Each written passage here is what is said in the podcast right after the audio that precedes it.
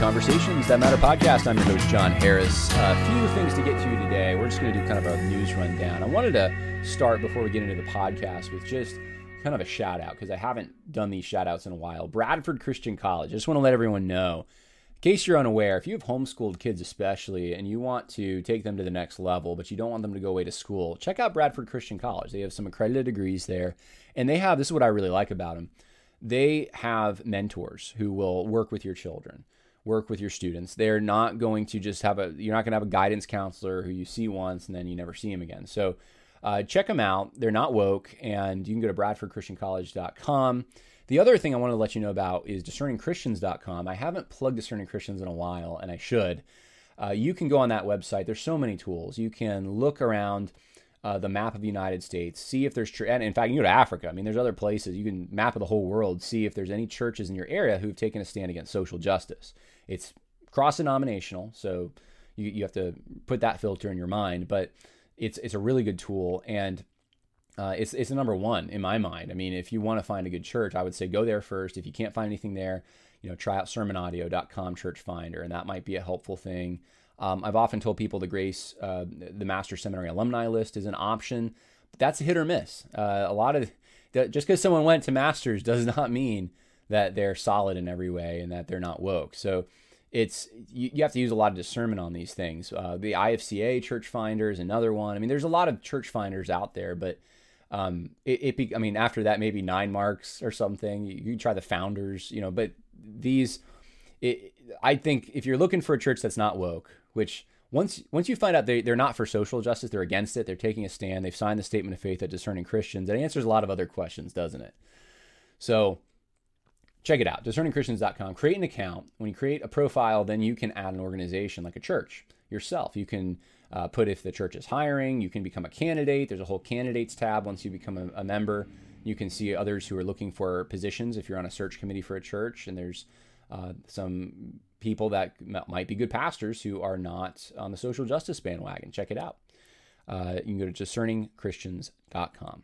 And while you're there, by the way, give a donation if you can. There's a support us tab to Craig. He's the guy that has put this all together from the goodness of his heart, and he hasn't asked for a penny, but it's not cheap to maintain these things. So please give him a donation, even if it's just like $5. Just say, thanks for designing this tool. Okay, let's get into some things. Number one, some people asked me, and I want to answer them because enough people asked me, about the Puritan Conference at Grace Community Church. I've been getting texts and emails about it, and I just want to say this. Yes, Lincoln Duncan spoke at Grace Community Church where John MacArthur is, and yes, the Steve Lawson was there, and John Piper was there, and I think probably Lincoln Duncan's at the top of this list, but there were people there who, let's just say, they're not as strongly against the social justice stuff or social justice teachers as, say, John MacArthur. Lincoln Duncan most notably wrote the foreword to Woke Church, which it pushes a false gospel. And so that's pretty serious stuff. I think it's very serious, actually. And the answer to the question, why did Grace Community Church allow him to speak, is I don't know. And I haven't asked them. There's a lot of stuff going on, and I don't have time for everything, unfortunately. And I mean, I can spitball on possibilities. Maybe there's ignorance about the extent to Lincoln Duncan's involvement. Maybe people think it's just a political disagreement. It's not really theological. I don't know. But is it a bad look? Is there tension in that? Yeah. I mean, Lincoln Duncan hasn't been at a Shepherds Conference since that infamous panel in, 2019? And he went out against John MacArthur in a passive-aggressive way when John MacArthur said, go home to Beth Moore. So it's kind of odd after all these years. But I think, if I'm not mistaken, this Puritan Conference was put on by Joel Beeke, I think was the guy's name. And so I don't even know if the speakers were selected by Grace Community Church. They probably had to be approved, I would think. But I don't really have any more information. I would say this, though. If you're concerned, take it up with Grace Community Church. Ask them, is this an endorsement? What does this mean? Ask them. I don't know what else to say. I do believe in biblical separation. I am not, though, someone who's like a second, third degree. I don't think now you just throw John MacArthur overboard because Lincoln Duncan was there or something. It's possible. I don't know. I don't want to even assume possibilities. I just know that the possibilities do exist, that don't have to be. John MacArthur is compromised completely on this issue. Ignorance being one possibility to some extent. Doesn't mean there's full ignorance, but maybe enough. So yeah, that would be my advice. Just talk to him about it and express your concern. So that question being not answered, but addressed, let's get into some other things on the podcast today. It was Columbus Day, October 11th. An article came out by Mike Keybone on the TGC, the Gospel Coalition. Let's see if we can pull it up. Webpage, which everyone is familiar with if you listen to this podcast, Mike Keybone. And Mike Keybone says, well, the title is How One Native American Pastor Celebrated Indigenous Peoples Day. So it's not Columbus Day. In fact, let's just see. Did the Gospel Coalition say anything about Columbus Day? I do not see anything about Columbus Day, but there is something about Indigenous Peoples Day, which tells you something. I think it tells you something. This is kind of an innovation. This is a new holiday. I don't even know if it's federal, if I can say the word, federally recognized, but it's what a lot of people now are saying they're celebrating. I don't know how you celebrate it. I don't know what the traditions are. It's like 5 seconds old, but this is the alternative. It's meant to replace Columbus Day. It's just as if you had in the town square a statue of Columbus that was ripped down and you put in its place a statue of a Native American figure of some kind. That would be the equivalent, only it's happening on the level of a holiday in that category instead.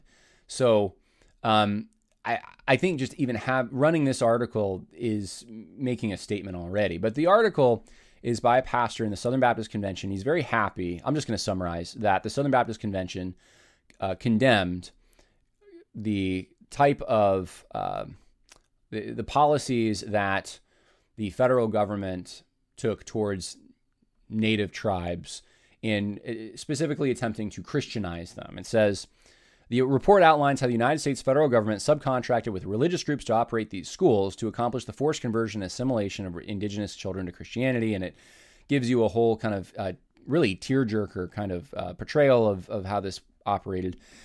And I don't have a lot to say. There's really two. In my mind, there's two things side by side. One is I actually have sympathy. Driving, especially through some of the reservations, it's hard not to see the conditions that some of these people live in. And if you study enough history, you know that the national government, the general government, did some terrible things. But it's not a completely black and white narrative. That's the problem, one of the problems at least, with really those who would post memes that paint all Native Americans as people who ripped out the hearts of others and human sacrifices. And then on the flip side, those who have the noble savage idea that they were minding their own business, and here comes these Europeans, these dirty Europeans. Both of these narratives just aren't accurate. There were a lot of tribes, and there were a lot of different settlers, different bands of white people from Europe who came at different periods of time. The Puritans treated the natives much differently and much harshly, to be honest with you, than the settlers of Augusta, Georgia, or I should say Savannah, Georgia, because I was just there. And it's... It's just a different story depending on what situation you're looking at, and it spans hundreds of years. So, t-shirts that say fighting terrorism since 1492 and stuff, they're kind of ridiculous, to be honest with you. It's not, Columbus wasn't a terrorist.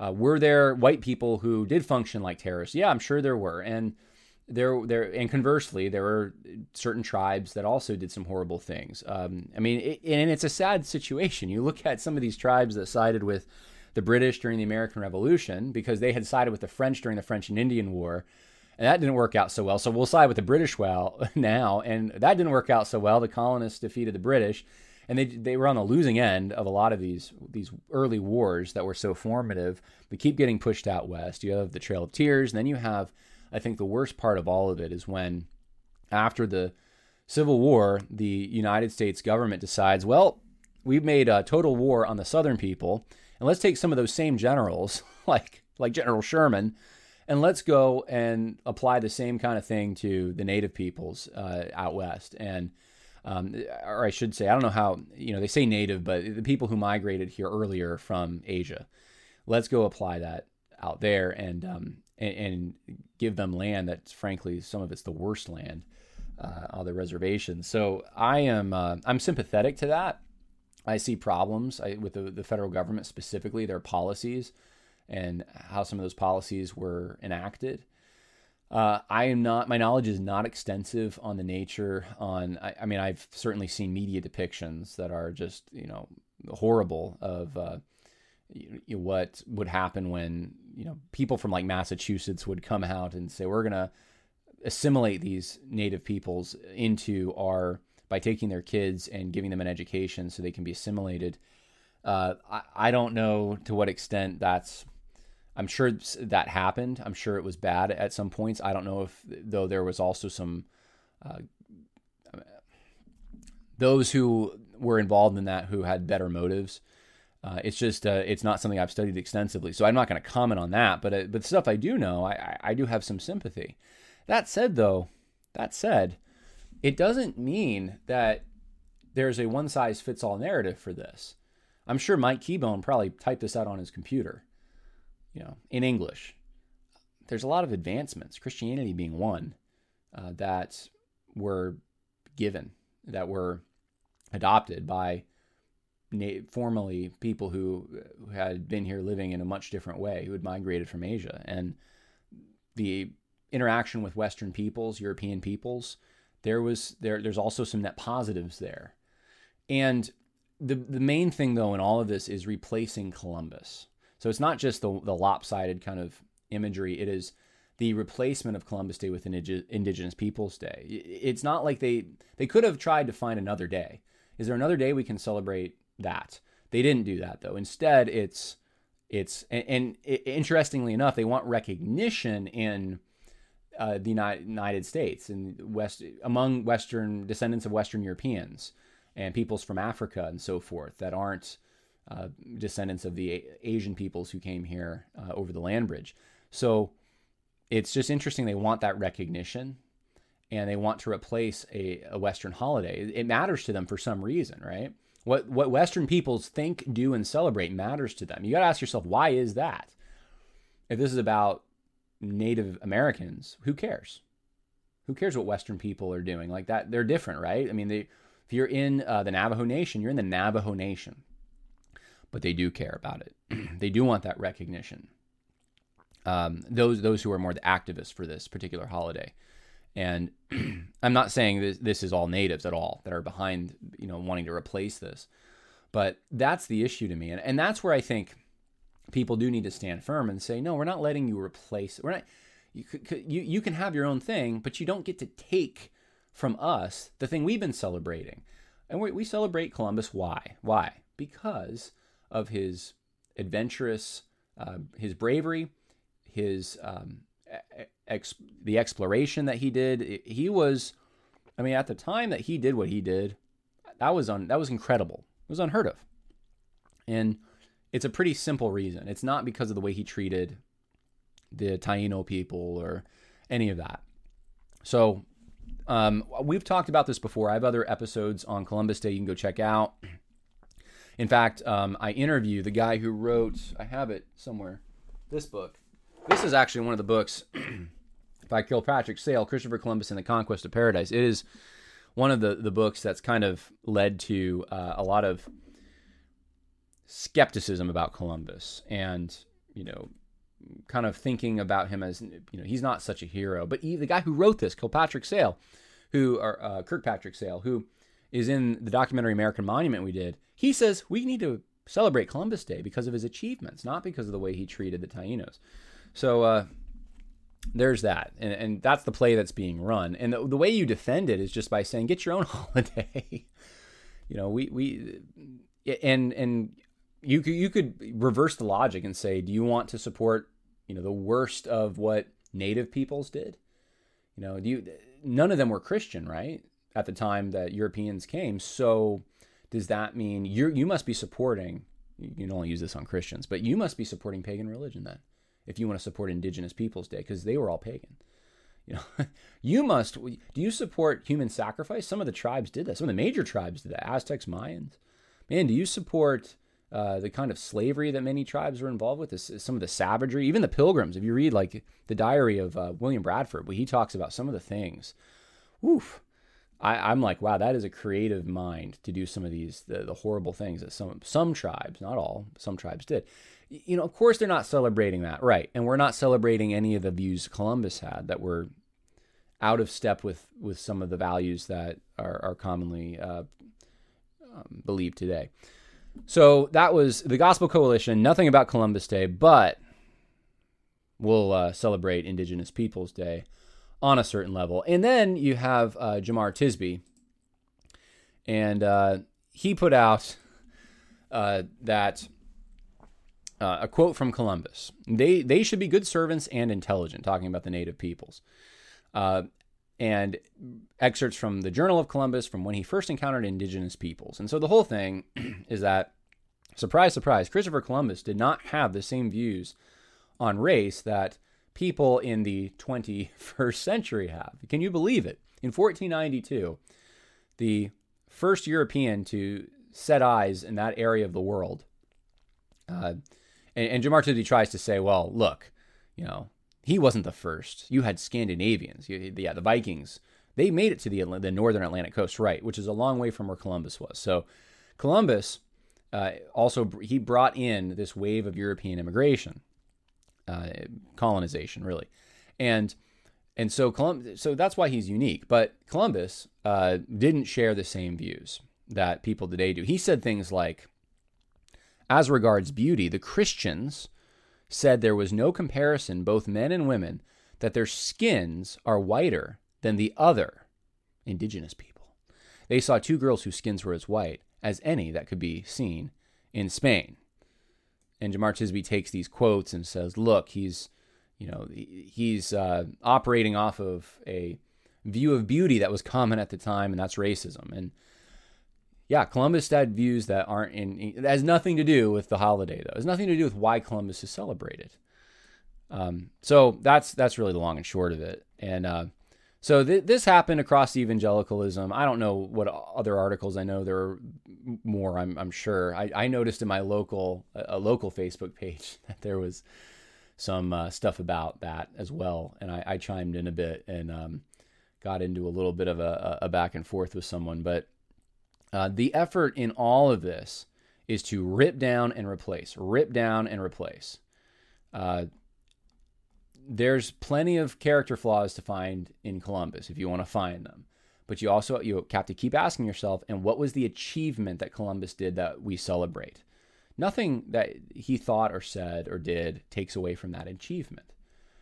And if you're going to have a bar as high as, it's not even a high bar, it's kind of warped, to be honest. If you have a bar like Jemar Tisby has, then you're going to have to eliminate almost all. You're going to have to, if you're going to be consistent, you have to eliminate a lot of like heroes of Black history as well, because they weren't in step with social justice beliefs, egalitarian beliefs.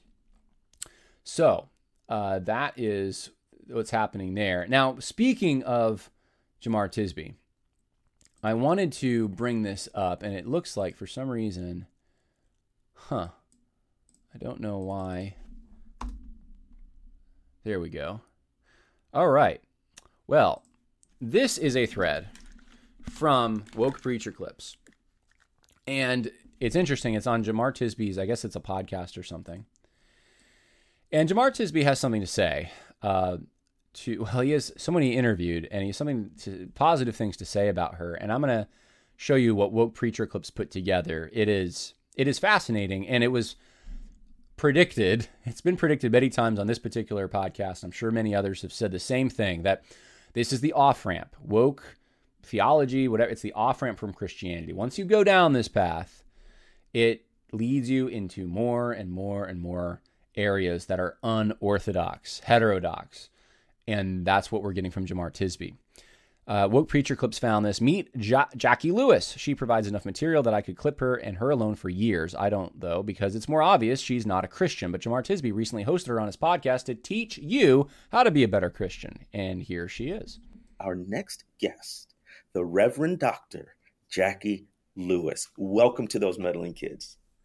I'm so glad to be here. What a fantastic series this is. Come on, keep up with the message. It's getting even better with you here. Y'all, I cannot tell you how excited I am to hear from Reverend Dr. Lewis. I'm a Universalist Christian pastor. I've not had an abortion, but I strongly believe it's my right to choose, every birthing person's right to choose. We showed up at the steps of the Supreme Court to rave, to rage, and yes, even to pray for abortion access. Join us to act for abortion. Do I believe in a literal second coming of Jesus Christ? No, I do not believe in the literal second coming of Jesus Christ. To be honest with you, I think the second coming of Christ is you and me. We are the living body of Christ. What if we looked at each other and saw we narrowly missed being gods? Just by a little bit. Happy coming out day to all my queer friends. You are loved by a God who has no pronouns, a God who made you exactly like you are. May God make her face to shine upon you. You get to name God the way you want to name God, and you get to name you the way you want to be named. And our job is to see you and love you and honor you. See you and love you and honor you. Trans people are divine, and transphobia is a sin. I've been changed in my life by my relationships and my activism with my queer siblings. You have queered me. You have cracked my heart wide open. You have made me want to be a better everything, and most especially a partner in the liberation of humanity. So thank you, and never stop loving your amazing self. God bless you. Middle Church is my jam. Middle Church is my multiracial, multicultural, multi-all the things, queer-friendly, women-led experiment about multiracial life in America. And you're a national voice, international voice, really, on this. So again, honored by your presence. Okay, I don't think we have to look at any more, right? I mean, he's got a whole thread here of the crazy things she says on his particular podcast. I'll just read for you some summations. Lewis repeatedly and explicitly stated her desire for all churches to be queer affirming, and Tisby didn't breathe a word of protest. I'm pretty bored of the CRT discourse, but since it was the reason she was there, it is at least noteworthy that they're embracing Derek Bell with no caveats and rejecting the idea of equality under the law. Jemar's final word: you are so generous with wisdom, the experience and knowledge that God has given you, and you've blessed us. You're truly, truly blessed us. And I cannot thank you enough for joining us, those meddling kids. Thank you so much, which is the name of his podcast, Those Meddling Kids. So this is... where I guess Jemar Tisby's at now, which is sad to me because, you know, this is a guy who went to, I believe it was Reformed Theological Seminary. I think he had some connection to, at some point, with Lincoln Duncan, if I'm not mistaken. But you know, there's like pictures. I've seen pictures of him with Al Mohler, and I mean, this is the world he kind of came from, this Reformed Christianity, and this is where he's going. And it's really sad to me to watch, to see this happen. It's not a political thing. It's a theological thing. The social justice debate is not ultimately a political debate. It is a philosophical, theological debate. And it comes in as a political debate, but that's not really what it is at a fundamental level. And so, yeah, that's where Jemar Tisby is at these days. Switching gears, there is a debate going on right now. Starting to go on, and I think it's actually worthwhile discussion about the pastors, the Christian leaders who pushed the COVID protocols from the state in manipulative ways, and whether or not they should go back and, in fact, apologize for the bad information that they gave to you. And I think it's actually a pretty slam dunk argument and answer. The answer is yes, and here's an article from the Freedom Center.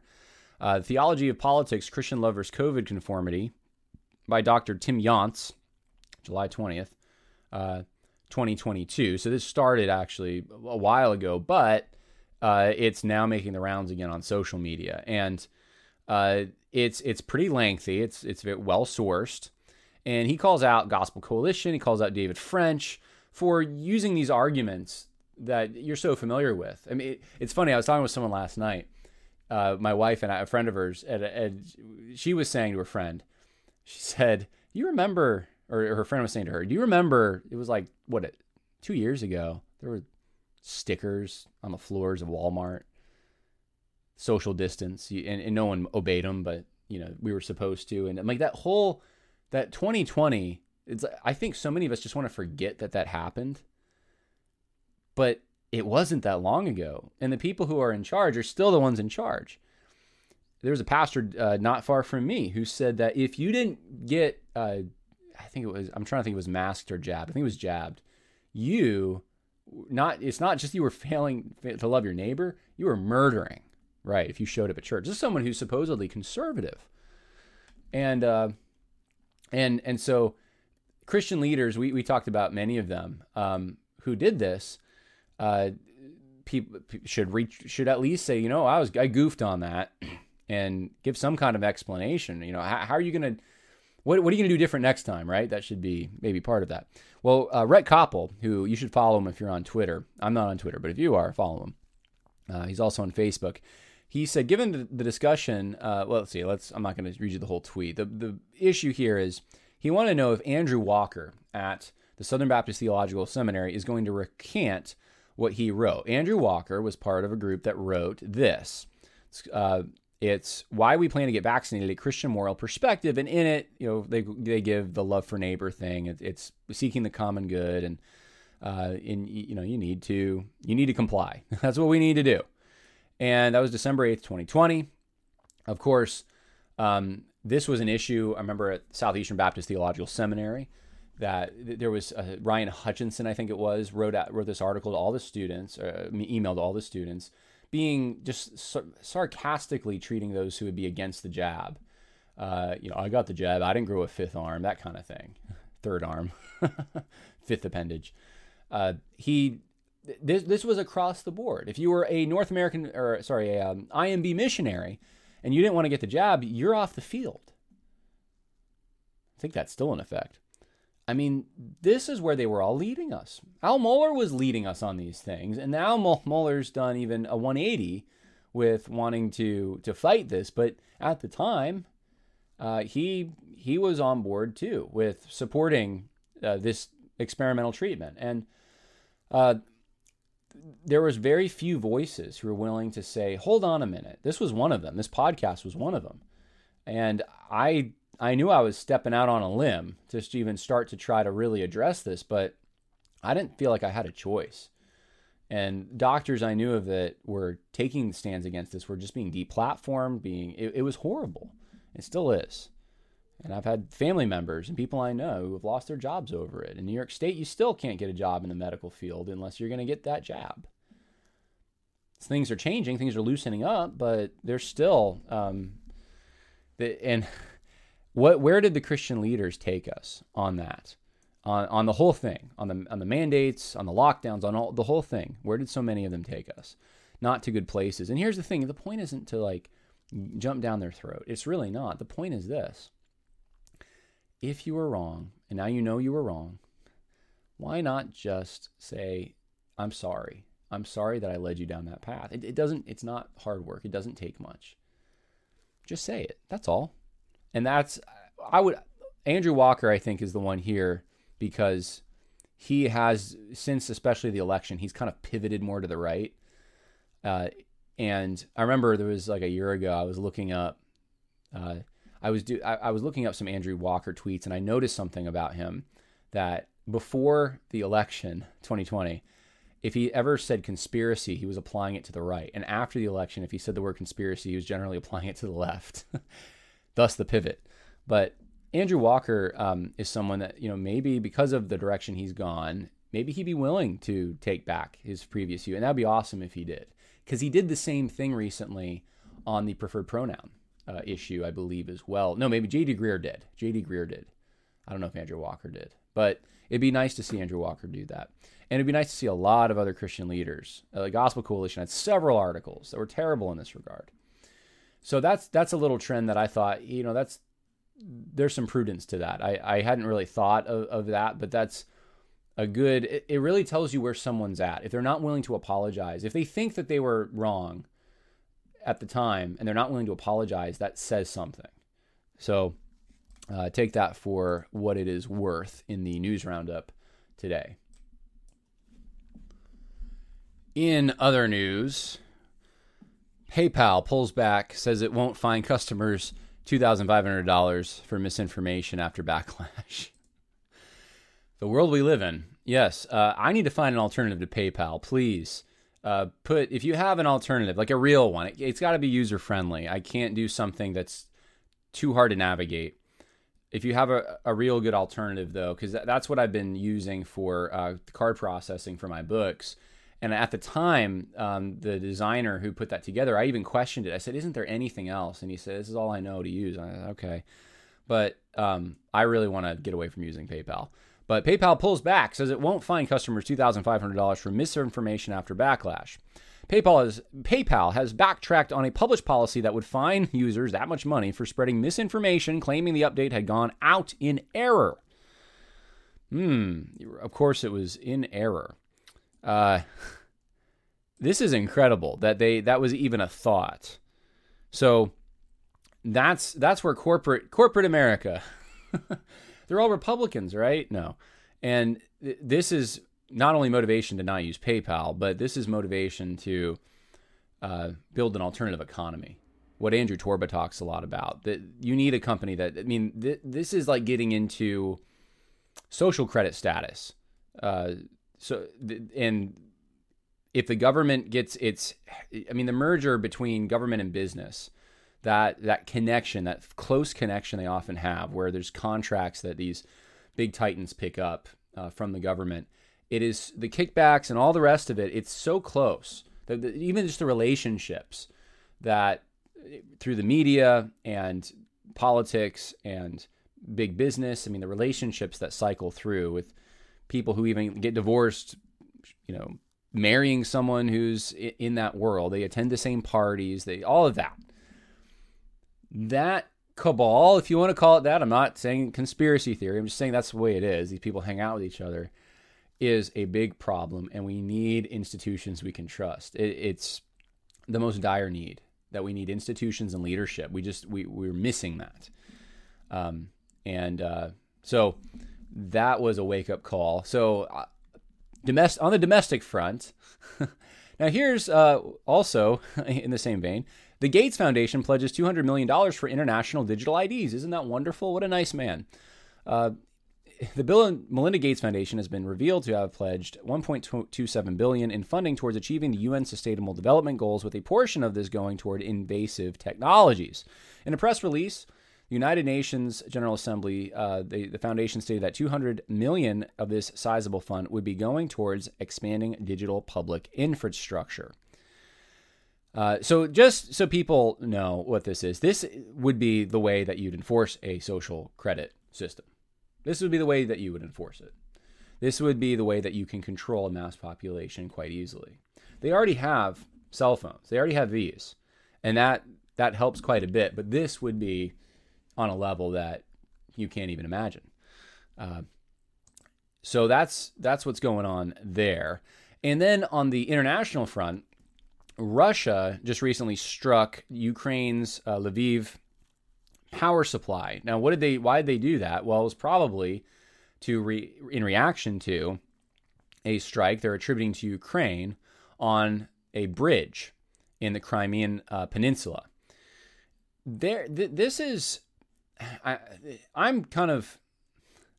don't know what's going on exactly. I don't know if any news source that I have has a great handle on it, but we're either things are becoming escalated, or so it's the beginning of the end, or it's the end of the beginning. And I'm not sure which. We're in a weird spot over there right now.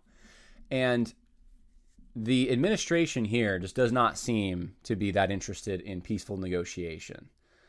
Russia is so alienated right now from Western countries, and especially the United States, that there doesn't seem to be any way of resolving the impassable conflict that is emerging. And it's not something to bite your nails over. I'm not bringing it up for that purpose, but it's just something to know is happening internationally, and it could well lead to more destabilization than we already have. And that would mean just get your house in order. Make sure that you know economically in every way that you know how to be self-sufficient and if you need skills, gain skills. I don't know what the future holds, but we could be on the precipice of something bigger. And by the way, I should say that the election in Brazil got kicked down the road. It wasn't. They're doing a runoff, which I think is in a week. So that situation hasn't resolved either. With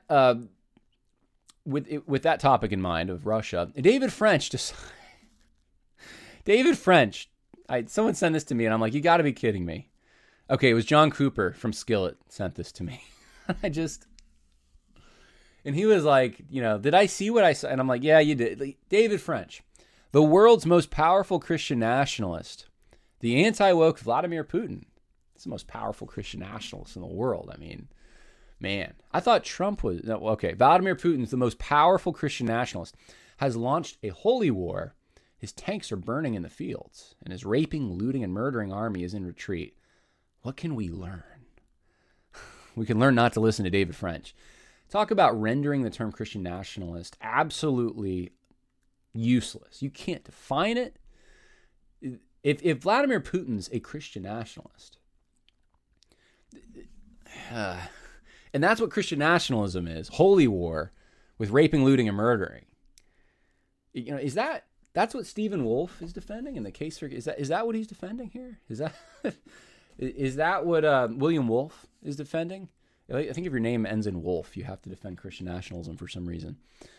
And the way he just characterizes this, it's a holy war with raping, looting, and murdering. Yeah.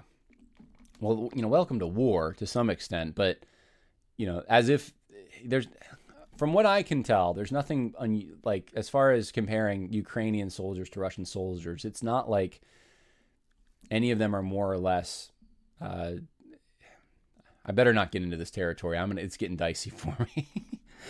People are going to be mad. You support Ukraine. I'm not saying I'm for Russia at all.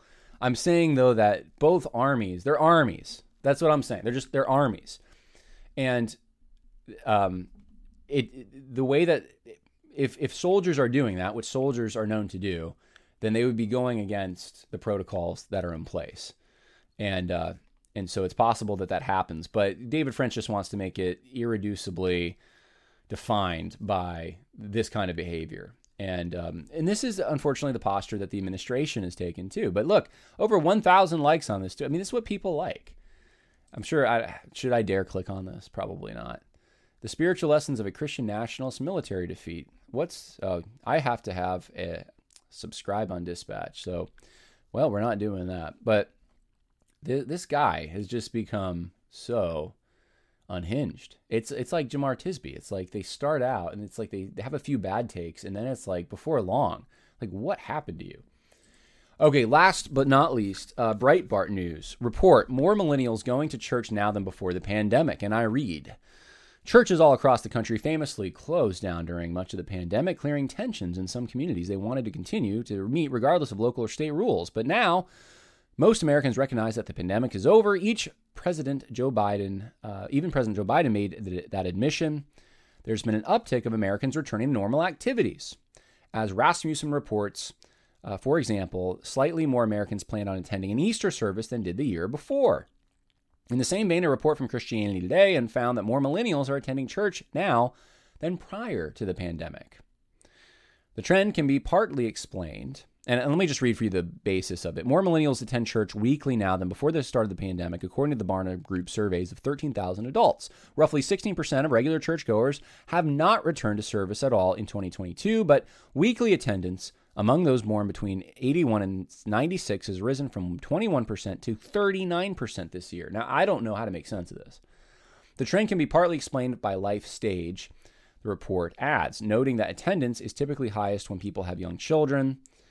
And that's what's happening. Their report coincides with a June Gallup poll, which found belief in God sinking to an all-time low in the U.S. It remains unclear with churches millennials are tending to flock to, but the news... So this is fascinating to me. And I would be curious, what is the reason for this? You put in the comment section what you think is going on here. I would be absolutely fascinated to hear your opinion on this, because this is a spark of good news. This is a silver lining, right? But I don't know what churches they're going to. I don't know what this means. Is it financial desperation too? Could that be playing a part in it? What do you think? I figured I would at least let you know about that. So that's the show today. Just a bunch of news items that I've wanted to mention to you. And I hope you all are doing well. I do. I really do. It's been fall weather at my house, and it's been, I'm doing a lot better today than I have been for a while. In fact, I had a drill. I was doing some work upstairs. I had a drill fall on my head from I had it on a ladder at the top of the stairwell, and I was at the bottom, and it hit me at 7 feet. I was like, oh man. And I'm feeling the swelling has gone down, though. I feel a lot better now, and looking forward to what the rest of the week brings. But there's crazy things going on out there, as I highlighted some of them. And sometimes these things can be discouraging, and I think sometimes we need to know. So sometimes you have to turn it off. Even my podcast, I tell people that, look, don't just listen to my podcast. And sometimes it's too much. I don't focus on negative things every episode, but I'm doing a lot of critiquing in most of my podcasts because I think it's necessary. It needs to be done. But realize the world we're living in. Big picture here, okay? Christ is on his throne. He's king. He rules. He's coming back. And we're here on a mission from him. And it looks different for each and every one of us. But in general, as Christians, our mission is to make disciples. And so that includes going to all the world, preaching the gospel. I think part of that is also raising up children in your family. This is what we're here for, and God wants us to enjoy the things that are in front of us, not just to spend our times in worrying all the time. It's easy to do that. We need to be aware. We need to be, but not letting that gain too much of a foothold in our lives to where we can't see beyond, to see who's really in control and to see the world he made. It's a beautiful world out there. And so I hope that you have some time this week to not just be in the Word, but to get out and maybe see what's going on. In my neck of the woods, the leaves are changing. It's beautiful.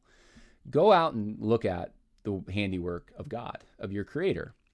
Realize that he has a plan in all this. All the crazy things, all the tracking, IDs and social credit systems and all that, they can't outsmart him. And he's going to accomplish his purposes. Now, you do play a part in that. Now, depending on what you do, depending on your obedience, will determine what part you actually play. And no, I'm not saying that you determine God's plans. The plans are already fixed. But God ordains the free choices of men, and you have a place in all of this. We're not fatalists. We do believe that we have actions that we must take in obedience. And so that's where I think you need to see yourself. Whatever role you have in this world, you may not be able to stop a Bill Gates, right? You may not even be able to stop a David French or a Jemar Tisby, but you know what you can do is you can be faithful where you're at. You can guard your family against these kinds of forces that would seek to subvert them, to get them to believe things that aren't true, to get them to participate in things that would be bad for them and bad for the world as a whole. And so you're protecting your family, and you're also propagating the good news of Jesus Christ. So that's my little pep talk for you.